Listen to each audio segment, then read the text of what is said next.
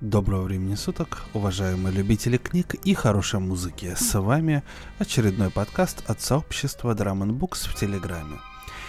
На микрофоне, как всегда, зачитывает для вас Валентин Мурко. Ну что же, подошло время завершить э, нашу небольшую трилогию, а именно чтение книги Сергея Довлатова «Иностранка». И сегодня я с удовольствием зачитаю заключительную часть этого великолепного произведения. Честно говоря, я его зачитаю уже, наверное, ну, раз десятый. И каждый раз как в первый раз, ей-богу. И для меня большая радость поделиться с вами Э, одной из самых э, ироничных книг, которую я вообще когда-либо открывал в своей жизни. Итак, Сергей Донатович Довлатов «Иностранка». Часть третья, заключительная. Глава «На улице и дома».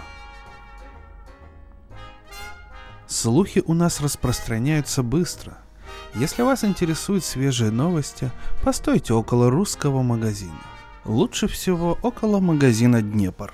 Это наш клуб, наш форум, наша ассамблея, наше информационное агентство. Здесь можно навести любую справку, обсудить последнюю газетную статью, нанять телохранителя, шофера или, скажем, платного убийцу. Приобрести автомобиль за сотню долларов, купить волокордин отечественного производства, познакомиться с веселой и нетребовательной дамой. Говорят, здесь продают марихуану и оружие – меняют иностранную валюту, заключают подозрительные сделки. О людях нашего района здесь известно все. Известно, что у Зямы Пивоварова родился внук, которого назвали Бенджи, что правозащитник Караваев написал статью в защиту дочки Брежнева Галины, жертвы тоталитаризма, что владелец русской книги Фима Друкер переиздает альбом «Японская эротика», что Баранов, Еселевский и Перцович сообща купили ланчунат, все знают, что хозяин фотоателье Евсей Рубинчик так и не купил жене мутоновую шубу, что Григорий Лемкус выдал замуж суку Афродиту, что счастливчик Лернер оказался миллионным посетителем картинной галереи Родос, и ему вручили 300 долларов. Известно также, что до этого в картинных галереях Лернеру бывать не приходилось. Известно, между прочим, что Зарецкий тайно ездил к Солженицыну, был удостоен разговора продолжительностью в две минуты – поинтересовался, что Исаич думает о сексе. Получил ответ, что все сие есть блажь заморская, антихристова лжа. Короче, здесь известно все и обо всех. Заговорили, наконец, и о Марусе с Рафаэлем, в таком примерно духе. К этой, с углового дома, ходит тут один испанец. И притом открыто. Разве можно так себя не уважать? Мужчины, обсуждая эту тему, весело подмигивали. Женщины сурово поднимали брови, мужчины говорили. «Это рыжая, однако, не теряется». Женщины высказывались строже. «Хоть бы каплю совести имела». Женщины, как правило, Марусю осуждали. Мужчины в основном сочувствовали ей. Рафа в представлении мужчин был гангстером и даже террористом. Женщины считали его обыкновенным пьяницей. Косая Фрида так и говорила. «Типичный пьяный гой из жмереньки». У наших женщин философия такая. Если ты одна с ребенком, без копейки денег, не гордись, веди себя немного поскромнее. Они считали, что в Марусином тяжелом положении необходимо быть усталой, жалкой и зависимой. Еще лучше – больной, с расстроенными нервами. Тогда бы наши женщины ей посочувствовали. И даже, я не сомневаюсь, помогли бы. А так, раз слишком гордая, то пусть сама выкручивается. В общем, Хочешь, чтобы я тебя жалела? Дай сначала насладиться твоим унижением. Маруся не производила впечатления забитой и униженной. Быстро начала водить машину.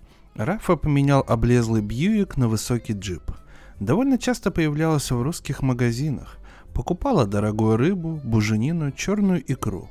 Хотя я все еще не мог понять, чем Рафа занимается, не говоря о Мусе. Сто раз я убеждался – Бедность – качество врожденное. Богатство тоже. Каждый выбирает то, что ему больше нравится. И, как ни странно, многие предпочитают бедность. Рафаэль и Муся предпочли богатство. Рафа был похож на избалованного сына Аристотеля Анасиса. Он вел себя как человек без денег, но защищенный папиными миллиардами. Он брал взаймы где только можно, оформлял кредитные бумаги, раздавал финансовые обязательства. Он кутил. Последствия его не волновали. Сначала Муся нервничала, а затем привыкла. Америка богатая страна. Кому-то надо жить в этой стране без огорчений и забот. Вот так они и жили. Общество могло простить им что угодно. Тунеядство, вымогательство, наркотики. Короче, все, за исключением беспечности. Косая Фрида возмущалась. «Так и я ведь заведу себе какого-нибудь Чиполлина». Наши интеллектуалы высказывались следующим образом. Зарецкий говорил. «Взгляните-ка на этого латиноамериканца на его суставы и ушные раковины. Перед нами характерный тип латентно-дискурсионного моносексопата. А теперь взгляните на Марию Федоровну, на ее живот и тазовые кости. Это же типичный случай релевантно мифизированного полисексуалитета. Короче говоря, они не пара. Лемкус опускал глаза. «Бог есть любовь». Правозащитник Караваев восклицал, жестикулируя безнравственно и стыдно предаваться адюльтеру, когда вся хельсинская группа за решеткой. Ему печально вторил издатель Друкер. Отдаться человеку, который путает Толстого с Достоевским. Я лично этого не понимаю. Аркаша Лернер с некоторой грустью повторял. Красивых баб всегда уводят наглые грузины. Что? Испанец? А, это в принципе одно и то же. Владелец магазина Зяма Пивоваров рассуждал как настоящий бизнесмен. Ну, ну, не пропадать же дефицитному товару. Евсей Рубинчик, будучи в душе художником, отметил. Смотрятся они неплохо. Хотелось бы мне их запечатлеть форматом 8 на 12. Баранов, Еселевский и Перцович ограничились довольно легкомысленными шутками. Перцович, в частности, сказал Марусе. «Ты, Мусенька, друзей не забывай.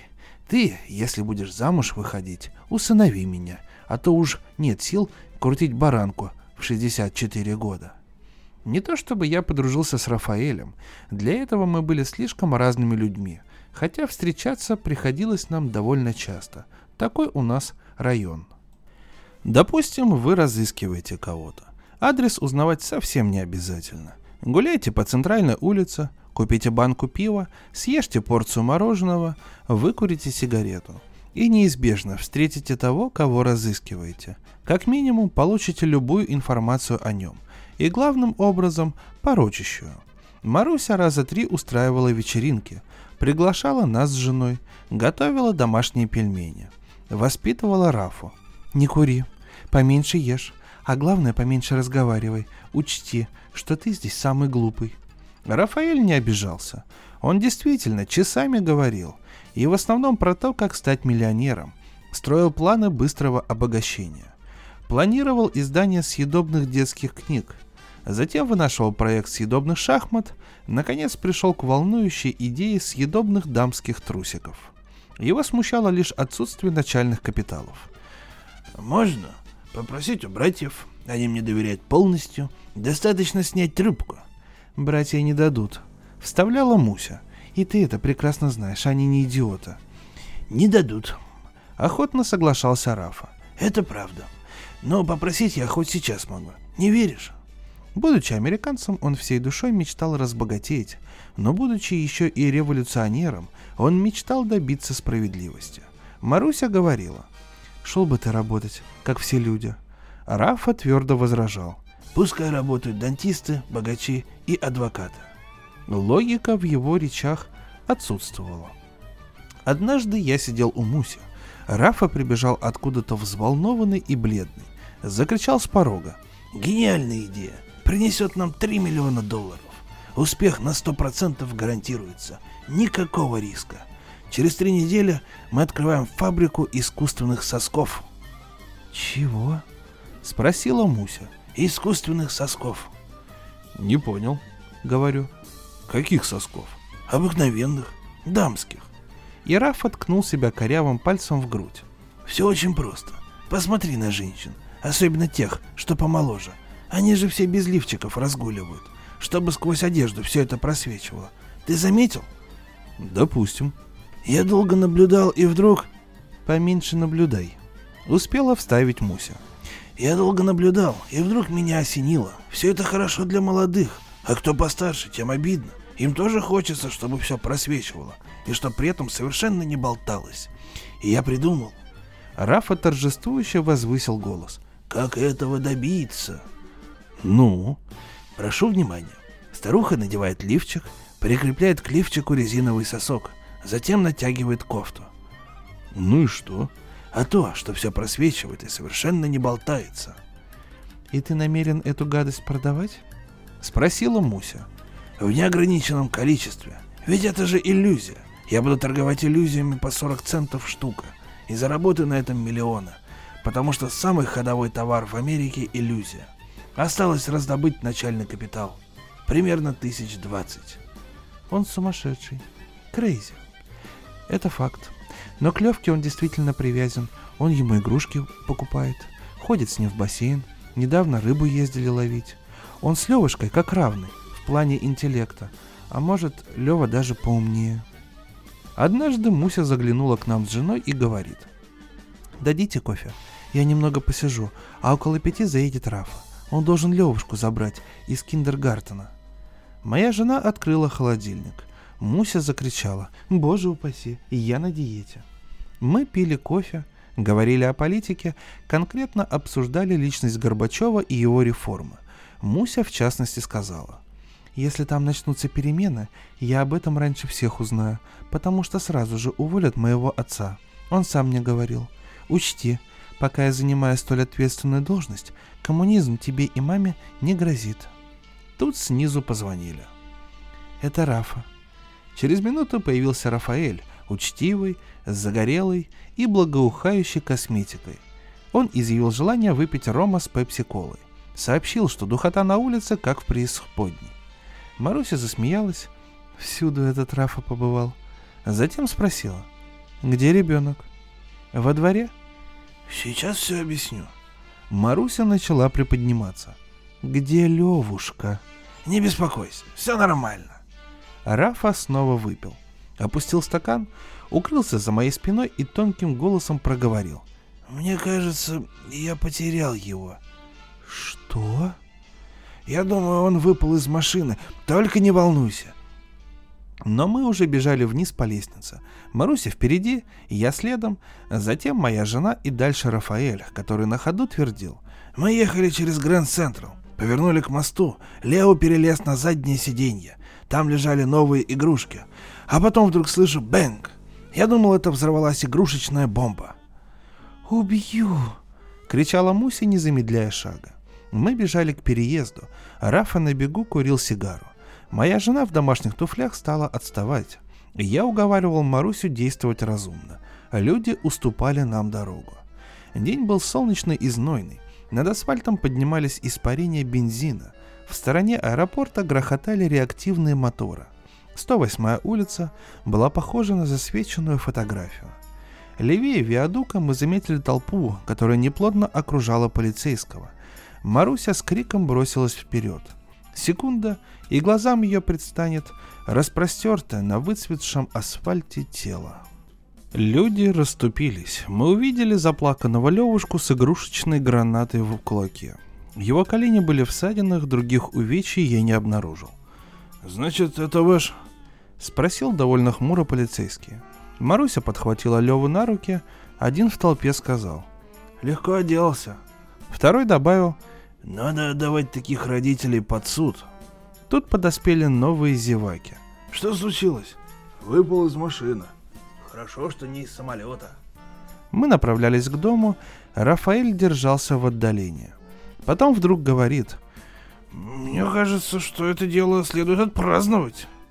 Он сделал шаг по направлению к двери ресторана «Лотос». И лишь тогда Маруся наградила его звонкой, оглушительной пощечиной.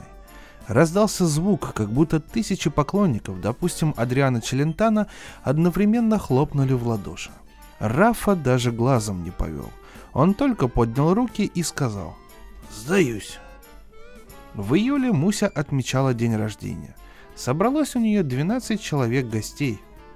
Во-первых, родственники Фима с Лорой, далее Зарецкий, что-то вроде свадебного генерала, Лернер в роли Тамады, Рубинчик, представитель наших деловых кругов, издатель Друкер, воплощение культуры, Пивоваров, без которого такие вечеринки не обходятся, Баранов, Еселевский и Перцович в качестве народа, Караваев, олицетворяющий районное инакомыслие, и, наконец, Григорий Лемкус, заявившийся без приглашения, но с детьми. Зарецкий подарил Марусе тронутую увяданием розу, Лернер – дюжину шампанского – Владелец русской книги Друкер – том арабских непристойных сказок. Караваев – фотографию Белоцерковского с автографом «Терпимость – наше грозное оружие». Рубинчик преподнес ей мани-ордер на загадочную сумму 38 долларов и 64 цента. Родственники Фима с Лорой – вентилятор. Пивоваров – целую телегу всякого добра из собственного магазина. Баранов, Еселевский и Перцович сообща купили Мусе новый телевизор. Лемкус одарил ее своим благословением, а мы с женой отделались банальной кофеваркой. Ждали Рафу. Тот задерживался. Маруся объяснила. Он звонил. Сначала из Манхэттена, потом с Лонг-Айленда, а полчаса назад из Джексон-Хайтс. Кричал, что скоро будет. Может, деньги занимать поехал к родственникам. Видно, ищет мне какой-нибудь особенный подарок. Только это вовсе не обязательно. Тут главное – внимание. Решили подождать. Хотя Аркаша Лернер все глядел на заливное, да и остальные проявляли легкую нервозность. В частности, Рубинчик говорил. И все-таки зимой намного лучше кушается. Летом тоже, в общем, кушается, но похуже. В ответ на это Аркаша Лернер хмуро произнес. «Я полагаю, глупо ждать зимы и осторожно взял маслину с блюда. «Ну, тогда садитесь», — пригласила Муся. Гости с шумом начали рассаживаться. «И я поближе к вам, Мария Федоровна», — сказал Зарецкий. «А я поближе к Семге», — отозвался Лернер. Прозвенел звонок. Маруся выбежала к лифту. Вскоре появился Рафаэль.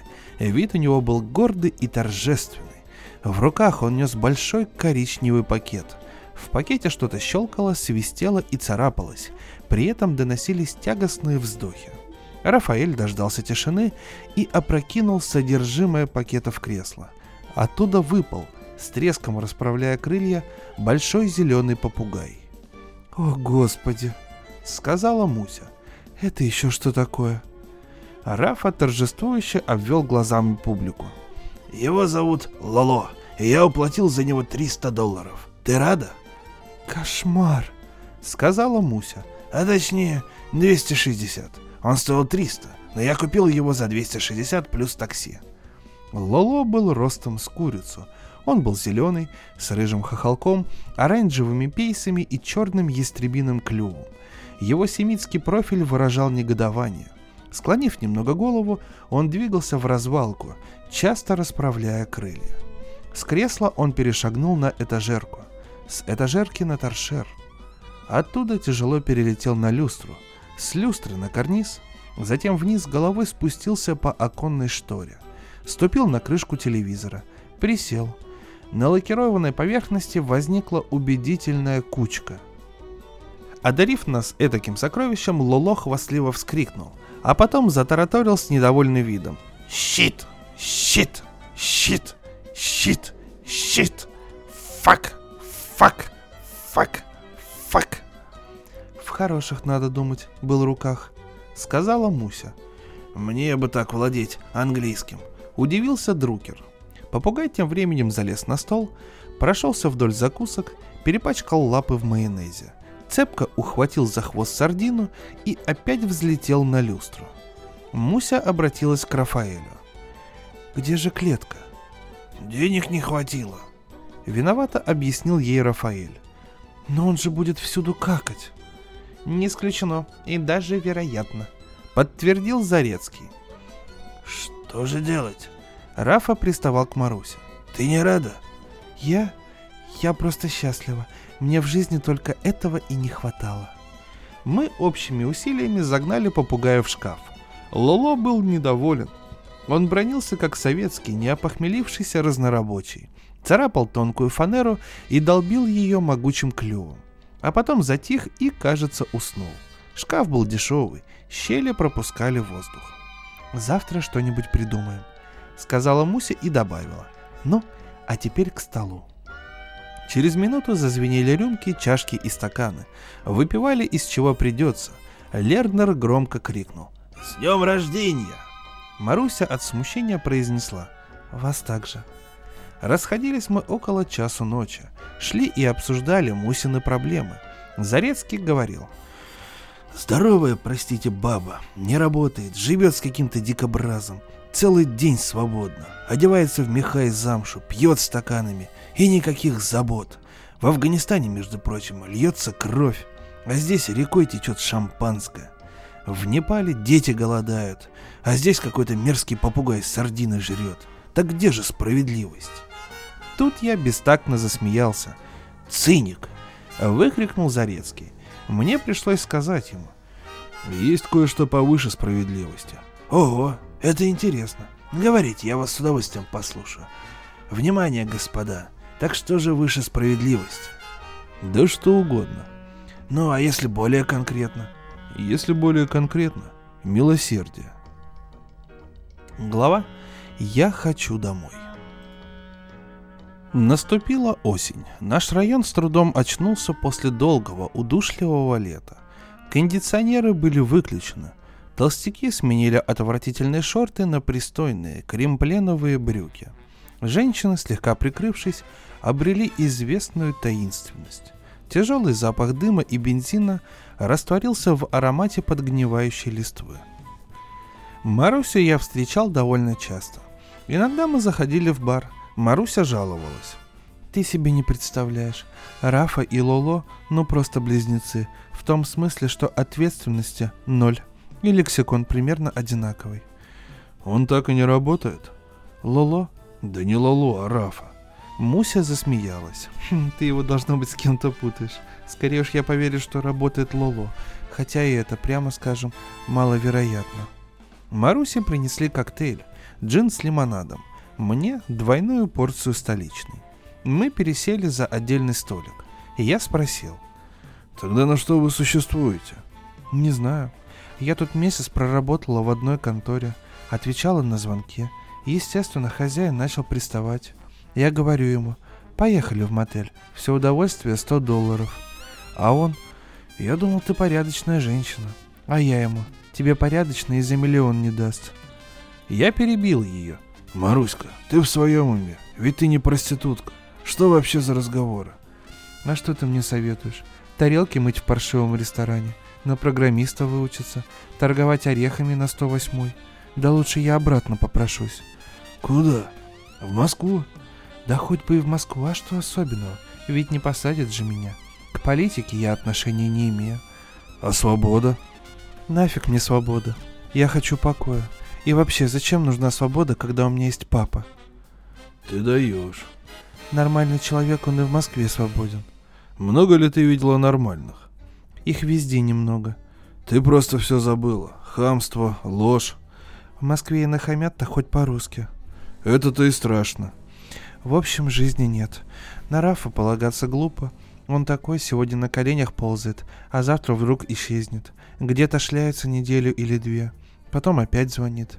Явился как-то раз, снимает брюки, а трусы в помаде. Я тебе клянусь. Причем его и ревновать-то бесполезно. Не поймет. В моральном отношении Лулу на этом фоне академик Сахаров. Он хоть не шляется по бабам. Я спросил. А Лева? Левка молодой еще по бабам шляться. Как Левушка на этом фоне? А, Прекрасно. У него как раз все замечательно. И с Рафой отношения прекрасны, и с попугаем, когда тот в хорошем настроении. Как говорится, родственные души.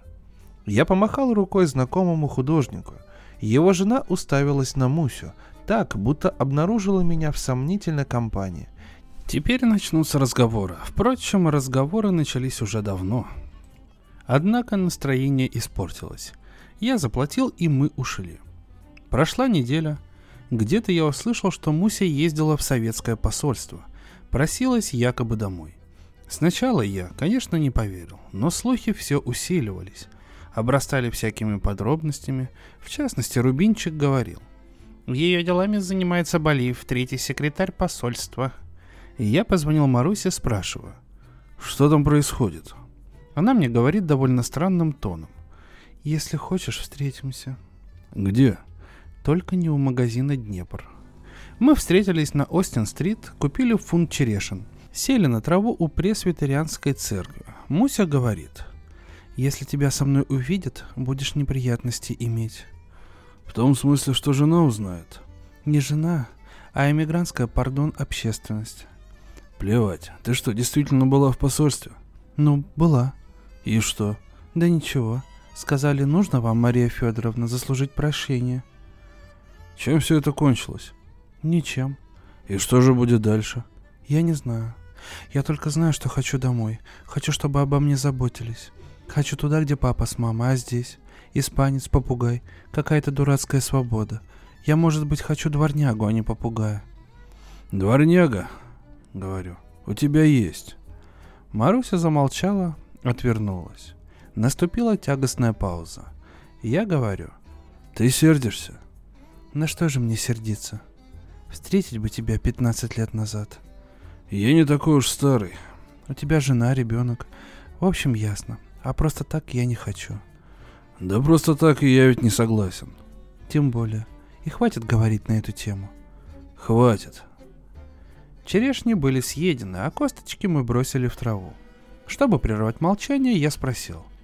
Ты хочешь рассказать мне о своих делах? И вот что я услышал. В августе у Муси началась депрессия. Причины, как это обычно и бывает, выглядели мелкими. Известно, что по-настоящему страдают люди только от досадных мелочей. Соединилось все. У Левушки возникла аллергия к шоколаду. Рафаэль не появлялся с четверга. Лоло сломал очередную клетку из тяжелой медной проволоки. Счет за телефон был не оплачен. Тут как раз и появилось объявление в газетах. Все желающие могут посмотреть отечественный фильм «Даурия». Картина демонстрируется под эгидой нашей миссии в ООН. Свободный вход.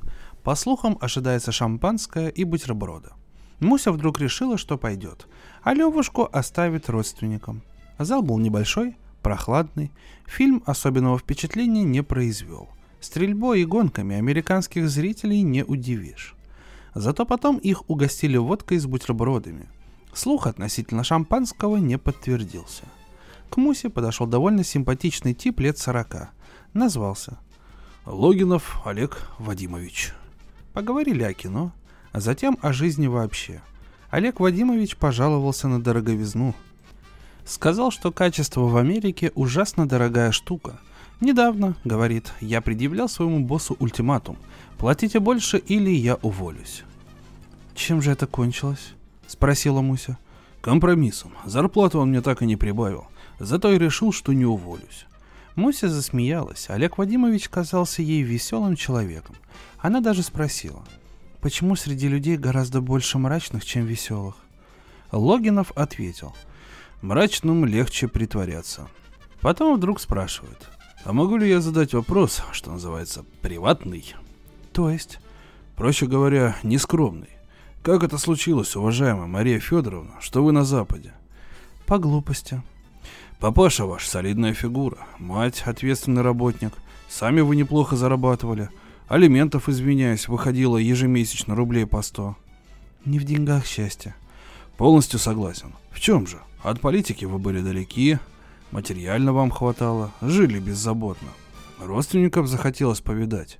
При таких доходах родственников можно было выписать из-за границы к нам. Не знаю. Дура я была. Опять же, полностью согласен. Тем не менее, какие ваши планы? В смысле? Как вы собираетесь жить дальше? Как-нибудь. Тут Муся спохватилась. Я Америку не хаю. Мне здесь нравится. Еще бы. Поддержал товарищ Логинов.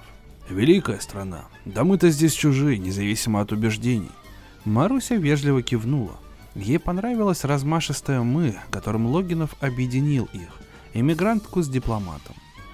Может, я обратно попрошусь, скажу «Простите меня, дуру несознательно». Логинов подумал, усмехнулся и сказал «Прощение, Мария Федоровна, надо заслужить». Маруся поднялась и отряхнула юбку. С Квинс-бульвара доносился гул автомашин. Над крышами бледнело догорающее солнце. В тень от пресвитерианских башен налетела машкара. Я тоже встал. Так чем же это кончилось? Они мне позвонили. Кто они? Два типа из советского посольства. Идем, расскажешь по дороге. Может, выпьем кофе где-нибудь? Маруся рассердилась. А киселя ты мне не хочешь предложить? Мы оказались в баре на 70-й, там грохотала музыка. Пришлось идти через дорогу к мексиканцам. Я спросил. Так что же было дальше? Муся попрощалась с Логиновым в холле. Думала, что он захочет проводить ее, и даже приготовилась к не слишком энергичному отпору. Но Олег Вадимович сказал. Если хотите, я вам позвоню. Возможно, думала Маруся, он боится своего начальства. Или же меня не хочет подводить. Домой Маруся ехала в Сабвее. Целый час корила за ненужную, пустую откровенность. Да и мысль о возвращении на родину казалась ей теперь абсурдной. Вдруг посадят, вдруг заставят каяться, ругать Америку, которая здесь совершенно ни при чем. Прошло три дня. Маруся стала забывать про этот глупый разговор. Тем более, что появился Рафа, как всегда, довольный и счастливый. Он сказал, что был в Канаде исключительно по делу, что недавно основал и, разумеется, возглавил корпорацию по сбору тишины. «Чего?» — спросила Муся. «Тишины». «Ого, это что-то новенькое». Рафаэль кричал. «Я заработаю миллионы, вот видишь, миллионы». Очень кстати, тут как раз пришли счета.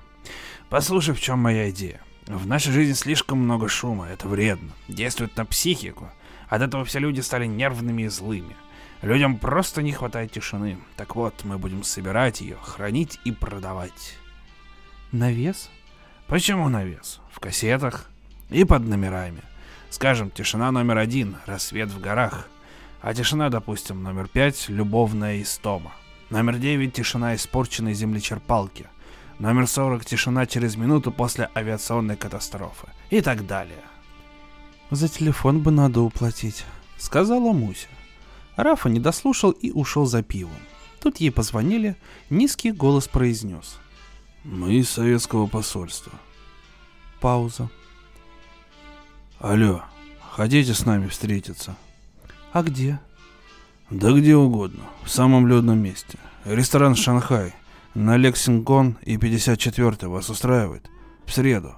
Ровно в три. А как я вас узнаю? Да никак. Мы сами вас узнаем. Нас Олег Вадимович проинформировал. Не беспокойтесь. Просьба не опаздывать. Учтите, мы специально прилетим из Вашингтона. Я приду, сказала Муся. И подумала, тут кавалеры доллар на метро боятся израсходовать, а эти специально прилетят из Вашингтона. Мелочь, а приятно. Ровно в три она была на Лексингон. У ресторана поджидали двое. Один довольно молодой в футболке, а второй при галстуке и лет на 10 старше. Он-то и представился. Балиев. Молодой сказал, протягивая руку, Жора. В ресторане было тесно, хотя ланч давно закончился. Гудели кондиционеры. Молодая китаянка проводила их за столик у окна. Вручила каждому меню с драконами на фиолетовой обложке – Жора погрузился в чтение. Балиев равнодушно произнес. «Мне как всегда». Маруся поспешила заявить. «Я есть не буду». «Дело ваше». Реагировал Балиев. Жора возмутился. «Обижаешь, мать. Идешь на конфронтацию, а значит создаешь очаг международной напряженности. Зачем? Давай поговорим. Побудем в деловой и конструктивной обстановке». Тут Балиев с раздражением прикрикнул. «Помолчите. У Маруси сразу же возникло ощущение театра, зрелища, эстрадной пары. Жора был веселый, разбитной и откровенный. А Балиев по контрасту хмурый, строгий и неразговорчивый. При этом между ними ощущалась согласованность, как в цирке. Жора говорил, «Не падай духом, мать, все будет замечательно. Беднейшие слои помогут, Запад обречен». Балиев недовольно хмурился. «Не знаю, как тут быть, Мария Федоровна. Решения в таких делах, конечно, принимаются Москвой. При этом многое, естественно, зависит и от наших, так сказать, рекомендаций. Китаянка принесла им чаю. Мелко кланяясь, бесшумно удалилась. Жора вслед ей крикнул.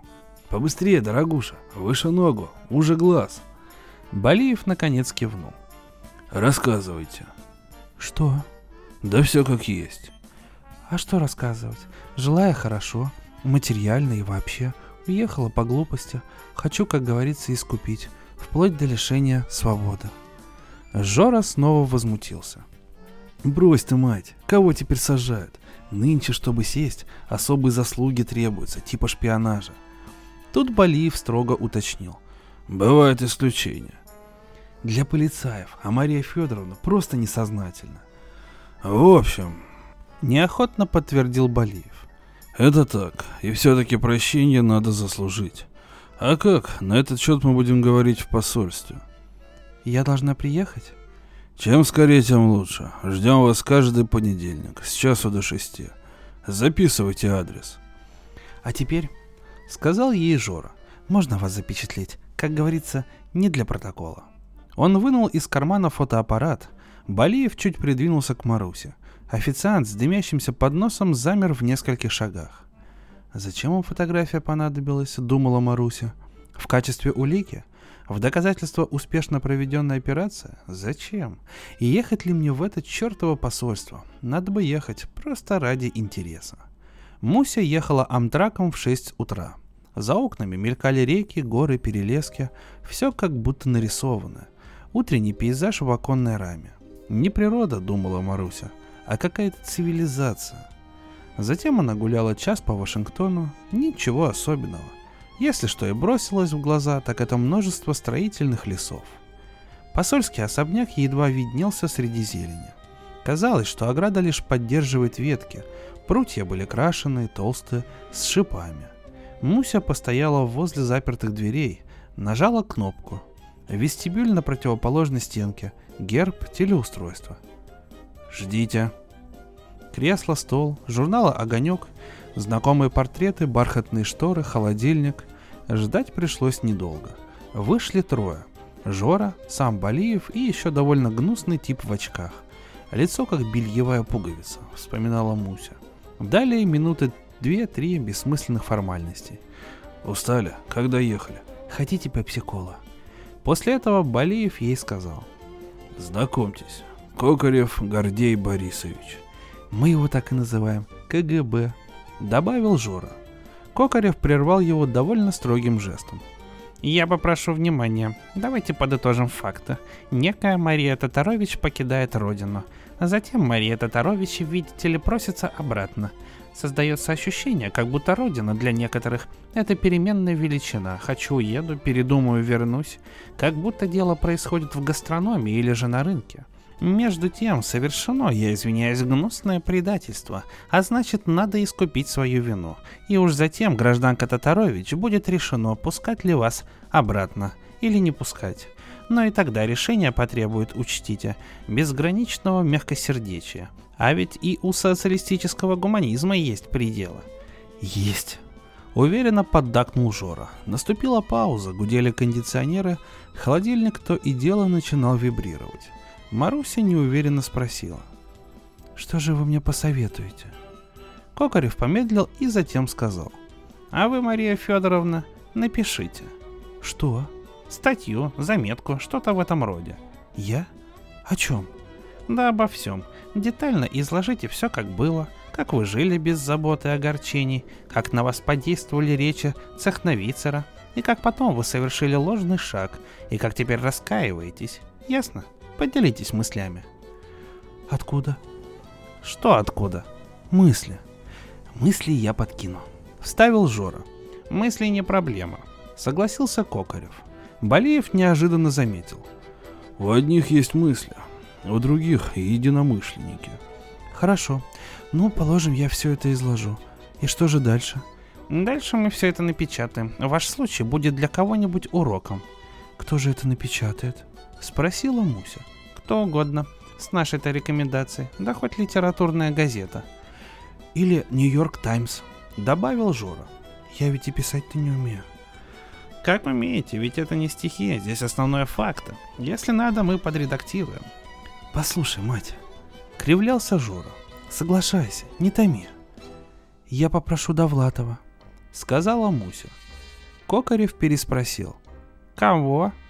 Вы что, Довлатова не знаете? Он пишет, как Тургенев, даже лучше. Ну, если как Тургенев, этого вполне достаточно. Сказал Балиев. Действуйте. Напутствовал Марусю Кокарев. Попробую. В баре оставались мы, какой-то пьяный с фокстерьером и задумчивая черная девица, а может быть, чуть живая от наркотиков. Маруся вдруг сказала, «Угости ее шампанским». Я спросил, «Желаете шампанского?» Девица удивленно посмотрела на меня, ведь я был не один. Затем она решительно и грубо повернулась к нам спиной. Мой странный жест ей, видно, не понравился. Она даже проверила, на месте ли ее коричневая сумочка. «Чего это она?» «Ты не в Ленинграде», — говорю. Мы вышли на сырую улицу, под дождь. Автомашины проносились мимо, наподобие подводных лодок. Стало холодно. Такси мне удалось поймать лишь возле синагоги. Дряхлый чекер был наполнен запахом сырой одежды. Я спросил. «Ты что, действительно решила ехать?» Я бы не задумываясь села и поехала. Но только сразу же. Без всяких этих дурацких разговоров. «Как насчет статьи?» «Естественно, никак. Я матери пишу раз в год и то с ошибками. Вот если бы ты мне помог...» «Еще чего. Зачем мне лишняя ответственность? А вдруг тебя посадят?» «Ну и пусть», — сказала Муся и придвинулась ко мне. Я говорю ей. Руки, между прочим, убери. Подумаешь. В такси любовью заниматься. Это, извини, не для меня. Тем более, вмешался наш шофер, что я секу по-русски. Господи, какие все сознательные. Закричала Муся, отодвинувшись. И тут я замечаю на коленях у шофера русскую газету, механически читая заголовки. Подожжет ливийский танкер – Встреча Шульца с лидерами антисандинистов на чемпионате мира по футболу, предстоящие гастроли Бронислава Разудалова. Не может быть, еще раз перечитываю. Гастроли Бронислава Разудалова, Нью-Йорк, Чикаго, Филадельфия, Детройт в сопровождении ансамбля. Я сказал шоферу. «Дайте-ка газетку на минуту». Маруся спрашивает. «Что там? Покушение на Рейгана? Война с большевиками?» «На, читай». О, Господи, этого мне только не хватало. Глава «Операция Песня».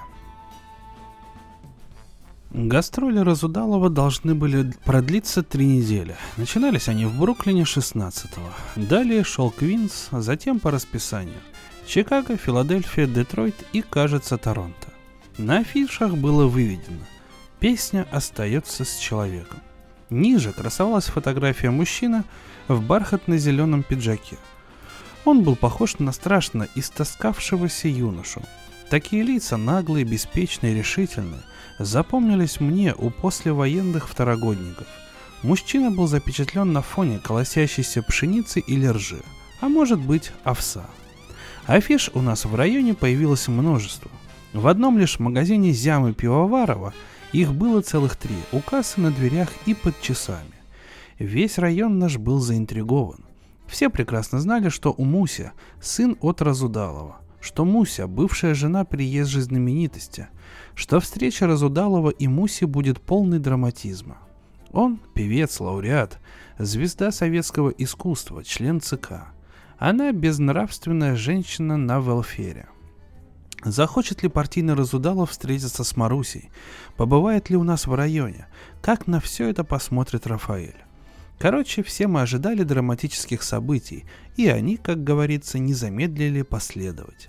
Газета напечатала статью под заголовком «Диверсант у микрофона». Разудалова в статье именовали, например, «Кремлевским жаворонком», а его гастроли – политическим десантом. Автор, между прочим, восклицал – о чем поет заезжий гастролер товарищ Разудалов? О трагедии еврейского народа? О томящейся в узилище Ирине Ратушинской? О загубленной большевиками экономике? А может, о карательной психиатрии? Нет, слагает он другие гимны. О труде на благо Родины, о пресловутой дружбе, о так называемой любви. И дирижирует всем этим Комитет госбезопасности. Зачем нам гастролер с? Кто все за этим стоит? каким послужит целям заработанная им валюта и тому подобное. Статейка вызвала довольно много шума. Каждый день печатались все новые материалы, целая дискуссия возникла. В ней участвовали самые значительные люди эмиграции. Одни сурово требовали бойкотировать концерты, у других сквозила мысль. Зачем? Кто хочет, пусть идет. Едим же мы советскую икру. Читаем ведь Распутина с Беловым. Самым грозным оказался публицист Натан Зарецкий. У него была идея Разудалова похитить, чтобы в дальнейшем обменять его на Сахарова или Ратушинскую. Зарецкого поддерживали ястребы, которых оказалось большинство. Ходили слухи, что в концертный зал подложат бомбу, что у входа будут якобы дежурить патрули, что наиболее активных зрителей лишат восьмой программы и фудстемпов, что организатора гастролей депортируют и прочее. Я позвонил Марусе. «Ты идешь?» «Куда?» На вечер Разудалова. Пойду. Назло всем этим чокнутым борцам за демократию. А ты? Я в Союзе был к эстраде равнодушен. Муся говорит. Подумаешь, как будто ты из филармонии не вылезал. Потом она рассказывала мне. Концерт прошел нормально. Хулиганов было трое или четверо. Зарецкий нес таинственный плакат «Освободите Циммермана». На вопрос, кто этот самый Циммерман, Зарецкий отвечал «Сидит за изнасилование». В Москве? Нет, а в городской тюрьме под Хартфордом. Из зала Разудалову кричали. «Почему не эмигрируешь в Израиль?» Разудалов отвечал. «Я, братцы, не еврей, за что, поверьте, дико извиняюсь». Сам он постарел, рассказывала Муся. Однако голос у него пока довольно звонкий. Песенки все те же, он любит ее, она любит его, и оба любят русскую природу. А потом ему вопросы задавали, и не только о политике – один, к примеру, спрашивает. Есть ли жизнь на Марсе? Бронька отвечает. Да навалом. Значит, есть и люди вроде нас? Конечно. А тогда чего они нам голову морочат? А вдруг опустится тарелку, шороху наделают? И поминай, как звали. Почему они контактов избегают? Бронька говорит. Да потому что ошибка умная. В конце он декламировал стихи, рассказывала Муся. Говорит, что собственное. Ах, есть у Маши настроение постигнуть машиностроение. Ах, есть у Саши настроение постигнуть Машина строение. Короче, говорила Муся, все прошло нормально. Хлопали, вопросы задавали, скоро ли в России коммунизм построят. Бронька отвечал, не будем чересчур спешить. Давайте разберемся с тем, пардон, что есть. Ну и так далее. Маруся замолчала. Я спросил. Ты видел его? Встречалась с ним? Да, видела. И что? Да ничего. Так. Собственно, чего бы ты хотел? Действительно, чего бы я хотел? Концерт закончился в 12. Муся с Левой подошли к эстраде. Рафаэль повел себя на удивление корректно. Побежал за выпивкой. Толпа не расходилась. Разудалов выходил на сцену, кланялся и пятясь удалялся. Он устал. Лицо его тонуло в белой пене хризантем и гладиолусов – а зрители все хлопали, и мало этого кричали бис. Взволнованный певец утратил бдительность.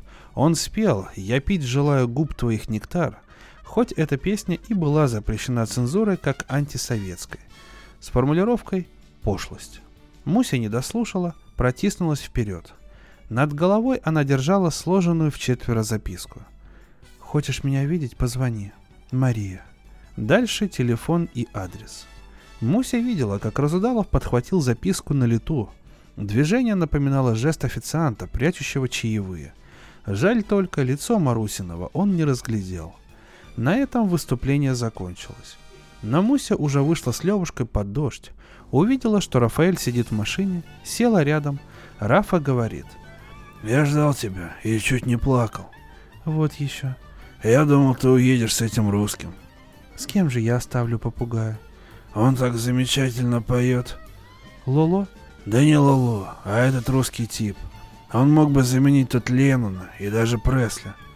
Да, конечно, мог бы, если бы он умер вместо них. Тут появился Разудалов с оркестрантами. Их поджидало два автомобиля. Синий лимузин и голубой микроавтобус. Разудалов выглядел смущенным, озабоченным. Марусе показалось, он кого-то ищет – что-то отвечает не в попад своим поклонникам, а может быть ребятам из посольства. Вдруг она даже подумала, не Жора ли сидит там за рулем микроавтобуса? Разумно ли бросаться ей при всех к советскому артисту, да еще и с ребенком? Незачем компрометировать его. Захочет – позвонит. Маруся обратилась к сыну. «Посмотри на этого задумчивого дяденьку с цветами. Знаешь, кто это такой?» Ответа не последовало. Мальчик спал, уткнувшись в поясницу Рафаэля Чекорилио Гонзалеса. «Поехали домой», — сказала Маруся. Разудалов позвонил в час ночи из гостиницы. Затем повторил раз двадцать «Маша, Маша, Маша». Лишь потом заговорил дрожащим тихим голосом, не тем, что пел с эстрады. Нас предупредили. Есть такое соглашение, что всех невозвращенцев будут отправлять домой. Маруся удивилась. «Разве ты не возвращенец?» «Боже упаси!» Перепугался Разудалов. «Я же член ЦК». «Ну как то «Как? Да все нормально. Левушка здоров». Тут наступила маленькая пауза. Уже через секунду Разудалов говорил. «Ах, Лева, помню. Мальчик, сын. Конечно, помню. Рыженький такой. Ну как он? Все нормально. В школу ходит? Да, конечно, ходит. В детский сад. Прекрасно. Ну а ты? Что я? Ты как? По-разному. Не вышла замуж? Нет. Родители здоровы? Это тебе лучше знать. Ах, да, конечно. Вроде бы здорово, почему бы нет. Особенно папаша. Я их года полтора не видел. Я примерно столько же. А ты как? Я? Да ничего, пою. Лауреат всего на свете. Язву приобрел. Зачем она тебе понадобилась? Как это? Да я шучу. Ты не женился? Нет уж. Уза Гименея, извини, не для меня. Тем более, что всех интересует лишь моя сберкнижка. Кстати, что там с алиментами? Да ладно, спохватился. Ты лучше скажи, мы встретимся? И снова наступила пауза. Проснулся Рафа, деликатно поспешил в уборную. А Разудалов все молчал. Затем уныло произнес. «Я, в общем-то, не против. Знаешь что? Тут есть кафе в отеле «Рома». Называется «Мариас». Это значит у Марии, у Маруси. Потрясающее совпадение. Ты приезжай сюда к 11 завтра. Я тут сяду у окна, а вы пройдете мимо. Господи, подумала Маруся. Лауреат, заслуженный артист, к тому же член всего на свете. Сына повидать боится, это ж надо. Ладно, согласилась Муся. Я приеду. Угол 35 и 7 в 11. Договорились. Слушай. Ну? Я синий бант надену, чтобы ты меня узнал. Договорились. Что? Да я тебя отлично помню. Пошутить нельзя. Учти, я тоже изменился.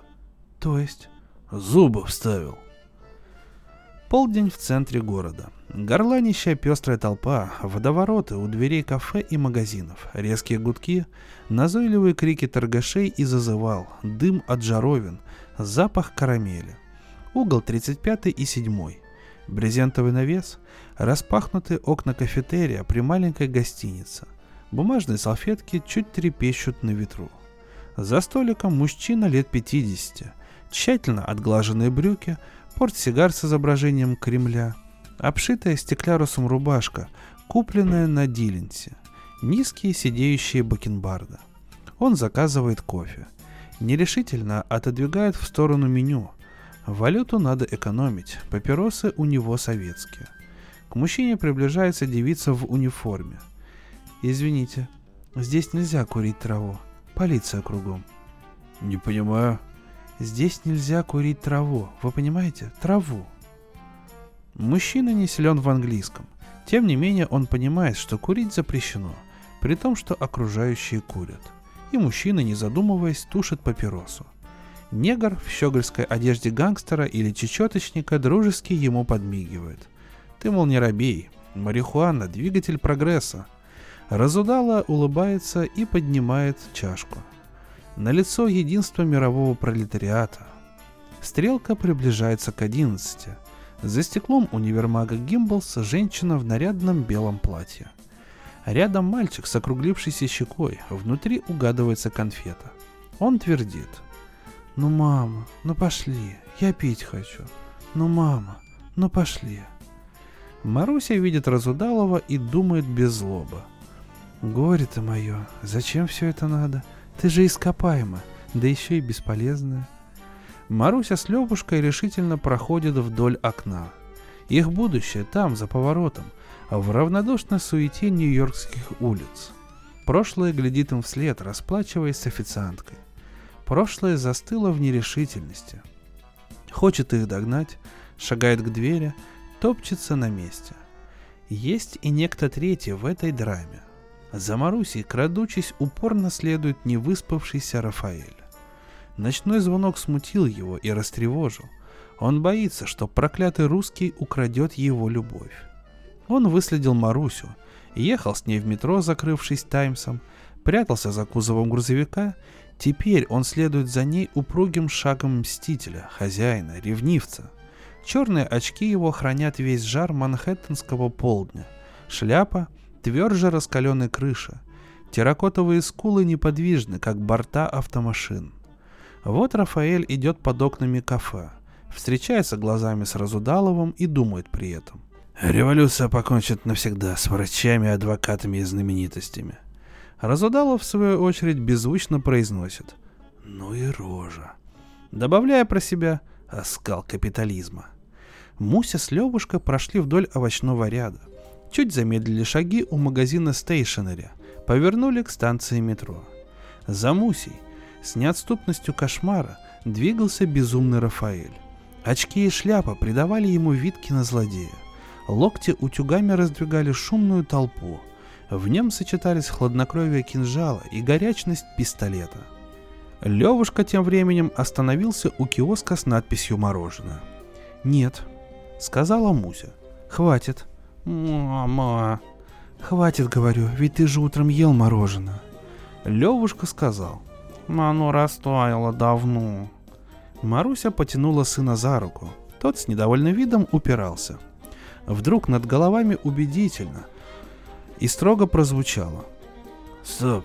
Мария, успокойся! Лео, вытри слезы, я плачу!» И Рафаэль, а это был, конечно, он, небрежным жестом вытащил 100-долларовую бумажку. Через две минуты он уже кричал. «Такси! Такси!» Глава «Ловите попугая».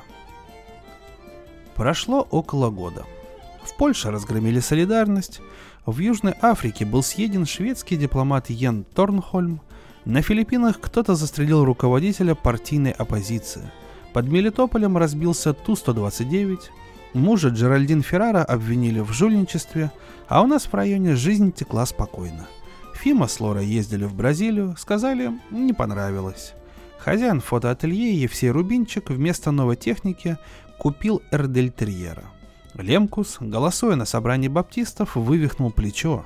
Натан Зарецкий гневно осудил в печати местный климат, телепередачи Данка Росса и администрацию Сабвея. Зяма Пивоваров в магазине «Днепр» установил кофейный агрегат. Аркадий Лернер приобрел на гараж сейле за 3 доллара железный вентилятор, оказавшийся утраченным шедевром модерниста Кирико. Ефим Друкер переименовал свое издательство в «Невидимую книгу». Караваев написал статью в защиту террориста и грабителя Буэнди, лишенного автомобильных прав. Баранов, Еселейский и Перцович обменяли ланчонет на рыболовный катер. Муся не звонила с октября. Ходили слухи, что она работает в каком-то непотребном заведении, мол, чуть ли не снимается в порнографическом кино. Я раза два звонил, но безуспешно. Телефон за неуплату отключили. Странно, думал я, как могут сочетаться порнография и бедность. Говорили, что у Муси, не считая Рафаэля, пять любовников. Один из них полковник КГБ, что тоже вызывало у меня известные сомнения.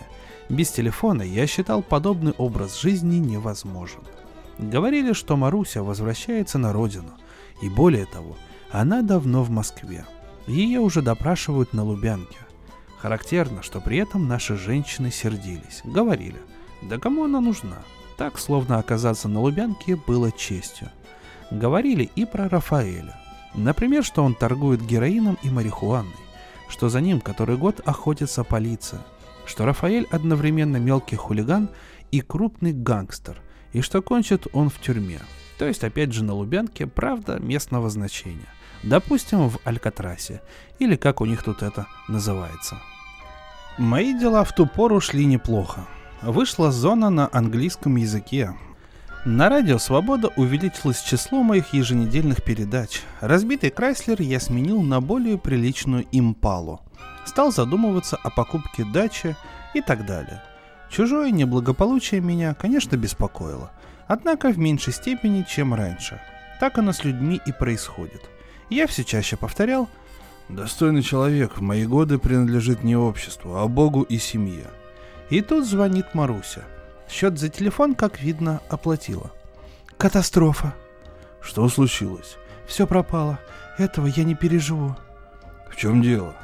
Рафа, Левушка, скажи мне, что произошло? Она заплакала, и я совсем перепугался. Муська, успокойся, что такое? Все на свете поправимо. А она рыдает и не может говорить, хотя такие, как Маруся, плачут раз в сто лет. И то притворно. Наконец, сквозь плач донесся возглас безграничного отчаяния. «Лоло!» «О боже, что с ним?»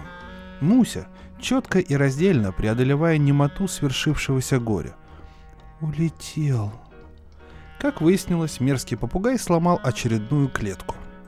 Опрокинул вазу с гладиолусами, в спальне разбросал Марусину косметику, на кухне съел ванильное печенье. Под конец наведался в сортир, где увидал раскрытое окно, и был таков. Что им руководило? Ощущение вины, любовь к свободе, жажда приключений? Неизвестно. И я стал утешать Марусю. Говорю. «Послушай, он вернется, есть захочет и придет. Вернее, прилетит». Маруся снова плачет. «Ни за что. Лоло ужасно гордый. Я его недавно стукнула газетой».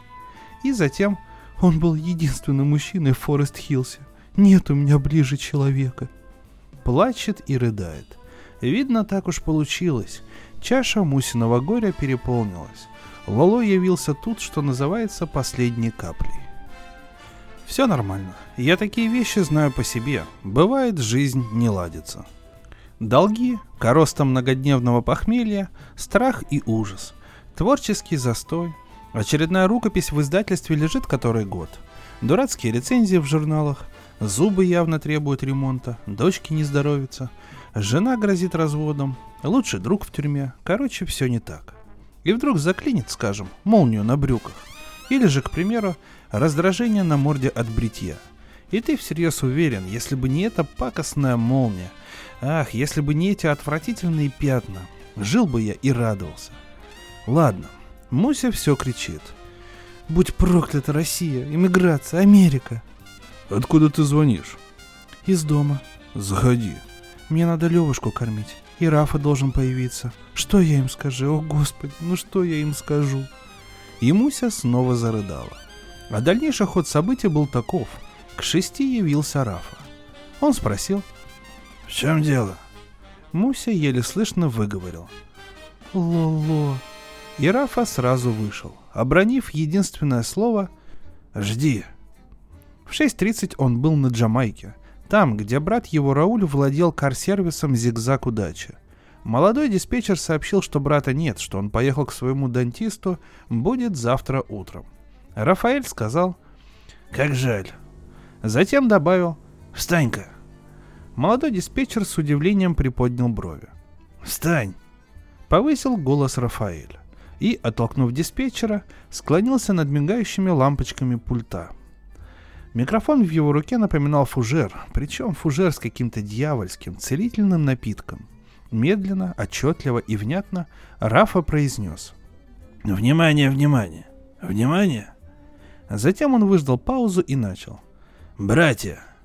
И через секунду Слушайте меня. У микрофона Рафаэль Хосе Белинда Чикориля Гонзалес. В голосе его теперь звучали межпланетные космические ноты. Все, кто на трассе. Все, кто на трассе. Все, кто на трассе с пассажиром или без. С хорошей выручкой или пустым карманом. С печалью в сердце или радостной улыбкой на лице. К вам обращаюсь я, друзья мои. Все шире разносился его голос над холмами, Разрывными пулями неслись в эфир слова. «Исчез зеленый попугай. Ловите попугая». Отзывается на кличке Старый Джопа, Пос, Мьюдило и Засранос. Рафаэль упорно и настойчиво твердил. «Исчез зеленый попугай. Ловите попугая». Что-то странное происходило в нашем замечательном районе.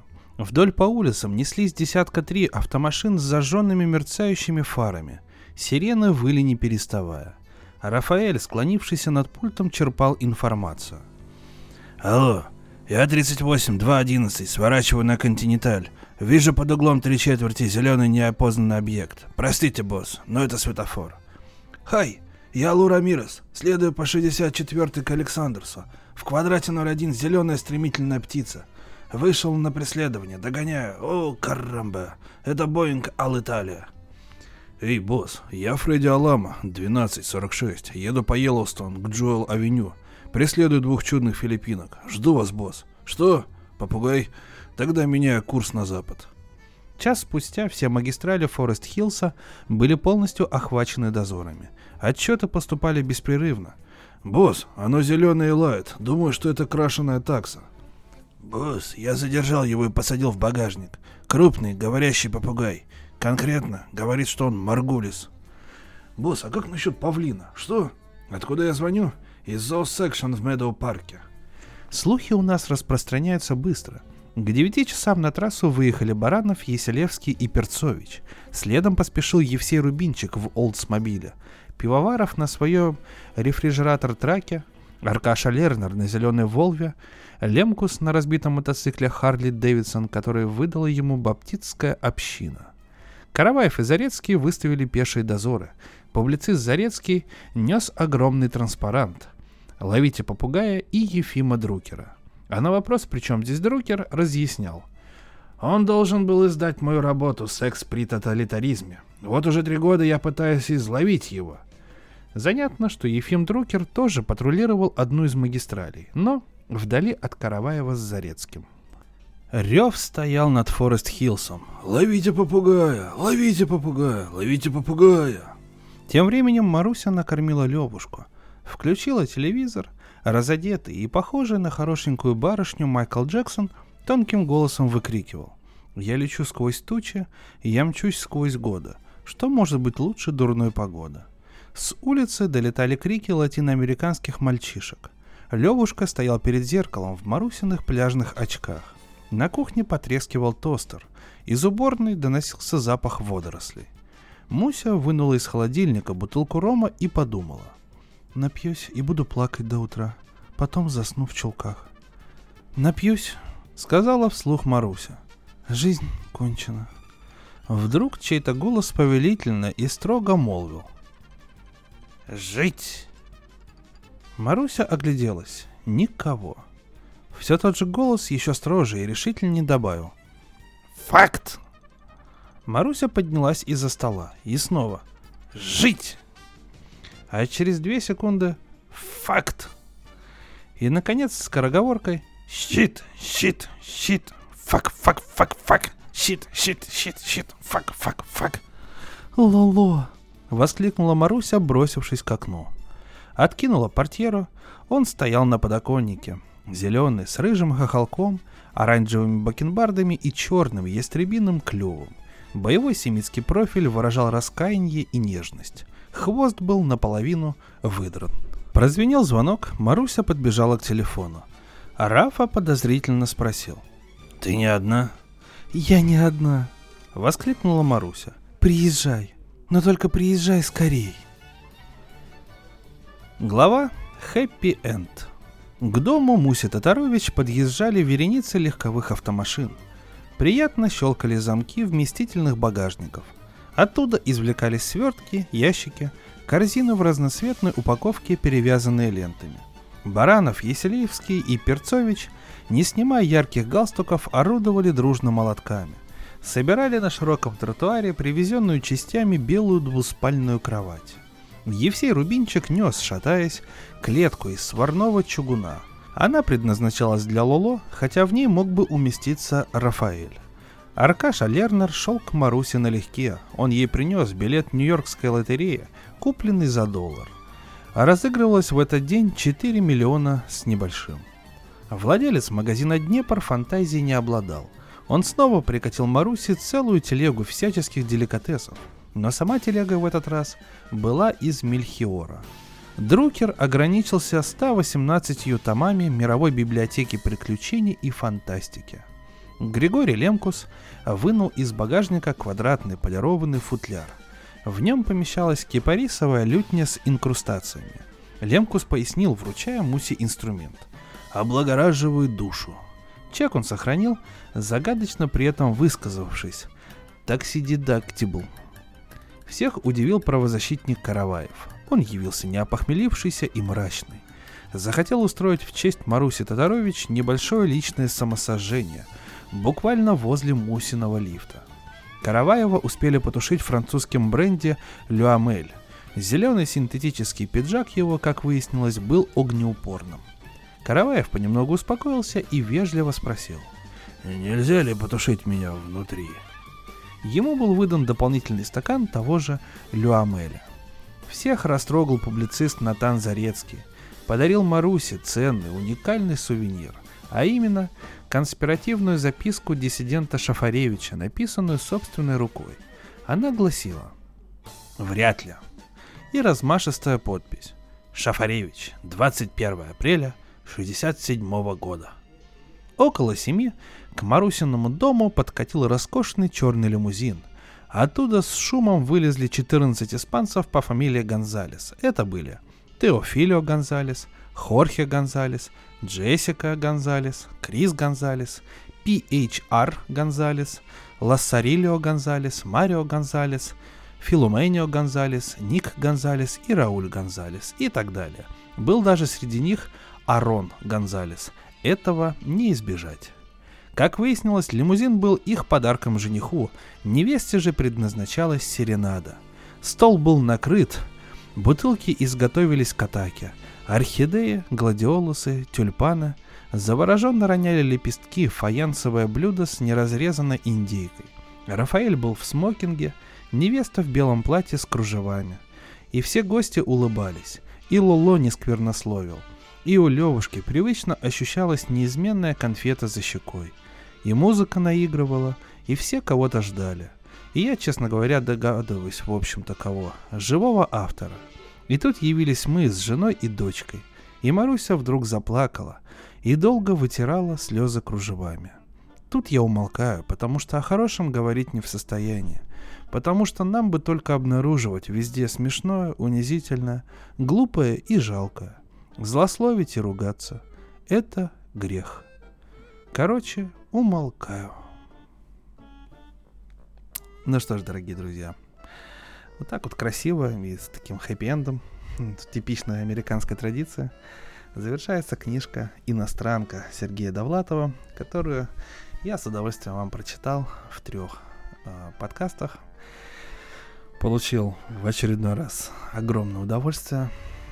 Э, честно скажу, пока читал, несмотря на то, что я ее знаю практически наизусть, несколько раз приходилось перезаписывать и не с первого раза дубли, потому что смех пробирал глубинный, который невозможно остановить в некоторых абзацах, э, когда становилось совсем смешно. Я благодарю вас за прослушивание, благодарю за то, что вы подписывайтесь на телеграм-канал, читайте мои опусы, слушайте подкасты. Для меня это очень важно. А, пишите, что бы вы хотели послушать, может быть, какие-то советы подкинете. А, личка указана также в описании канала. И услышимся на волнах Drum Books. С вами был Валентин Мурко. И до новых встреч, дорогие друзья.